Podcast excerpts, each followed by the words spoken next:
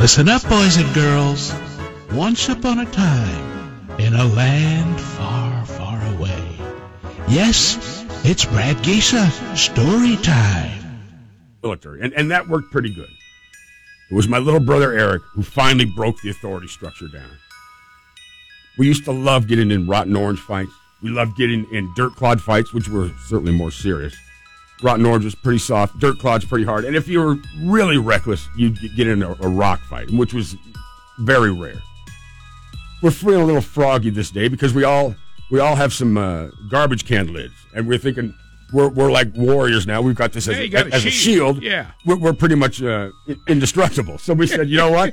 Let's let's have a rock fight this time. Oh no. And they're like, no, no, you're going to murder us. And I'm, I'm like, no, no. You, and I said, I'll tell you what.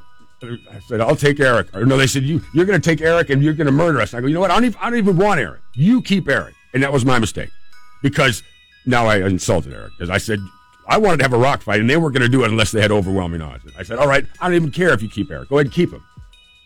So we get all ready. I got my ammunition. So it's all three of them against me. Chris and Greg, unbeknownst to me, are doing the smart thing and keeping me distracted. We're throwing rocks. I'm blocking them with my shield. My little brother Eric takes the long way around. He must have walked like an acre and a half, all the way up behind me. He found a river rock, one of those smooth stones, like I imagined they used on Goliath. Yeah.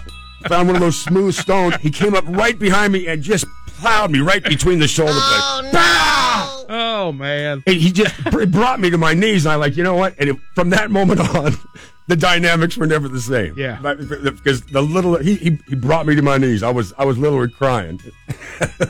so, so even Pretty bad when you get whipped with a baby. I, and he was, you know what? Looking back on it, I got to give the little guy some Yeah. credit. You know what I mean?